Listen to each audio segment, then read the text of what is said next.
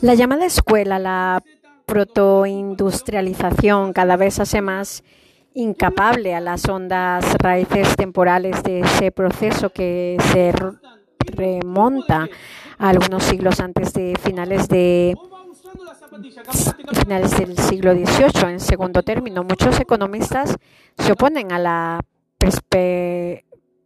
pretensión universalidad del esquema rostoviano. La preexistencia de países desarrollados cuando los desarrollados se embarcan o pretenden embarcarse en el desarrollo, es decir, la coexistencia de países ricos y pobres limita la generalización inmediata, automática o al conjunto del mundo de lo que no es más que una evolución histórica específica. La de Europa occidental, dicho de otra manera, no es lo mismo industrializarse siendo la nación más avanzada de, del planeta y una poten, potencia colonial, como era la Inglaterra de la revolución industrial, que hacerlo figurando entre los países más pobres del mundo y siendo una colonia explotada por su metrópoli, como por el ejemplo la India de la primera mitad del siglo XX,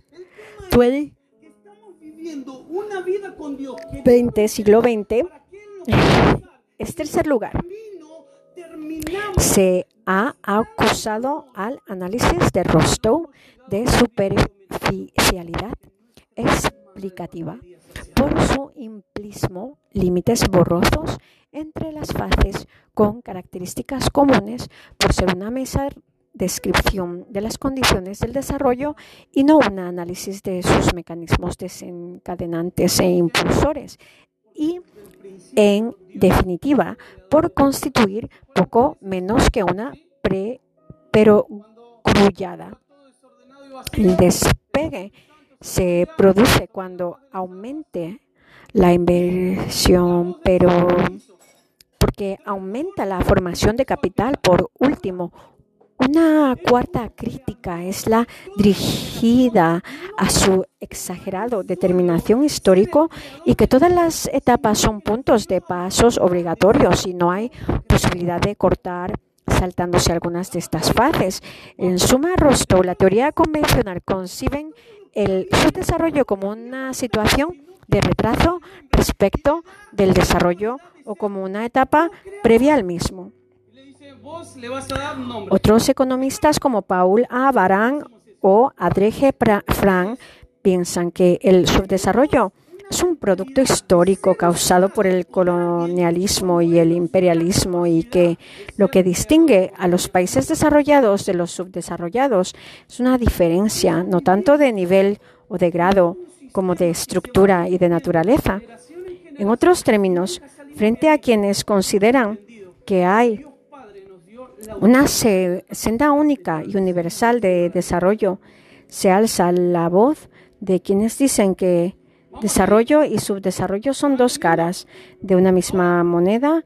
A. Jefran, dos manifestadores de un único proceso, Pebarán, el de acumulación de capital a escala mundial. Todo hace pensar que estos últimos autores tienen buena parte de razón el saqueo colonial y la dominación económica contribuyeron en buena medida a lo que Marx llamó la acumulación originaria de capital. Esto es la disponibilidad de un excedente de origen externo.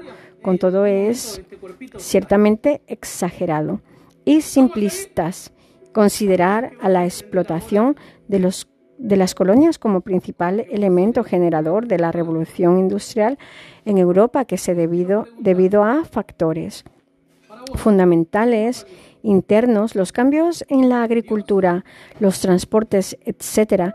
En cambio, para los países subdesarrollados, el impacto de la colonización y la subordinación que esta generó son sin duda alguna factores más importantes de su situación de subdesarrollo, como ha descrito magistralmente el escritor uruguayo Eduardo Galeano. Es una obra Las venas abiertas de América Latina.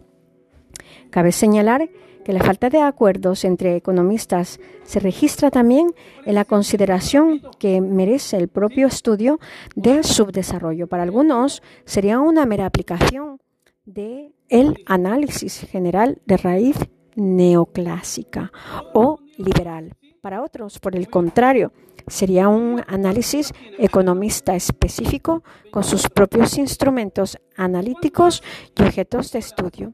Un brillante economista de, del desarrollo británico, Dudley Search, escrito, escribió a principios de los años 60 un artículo titulado Los límites del caso especial, en el que afirmaban, parafraseando a Keynes, que la situación de los países desarrollados no era sido sino un caso especial que debía estudiarse con instrumentos específicos y muy distintos de los necesarios para analizar el caso más general de los países subdesarrollados.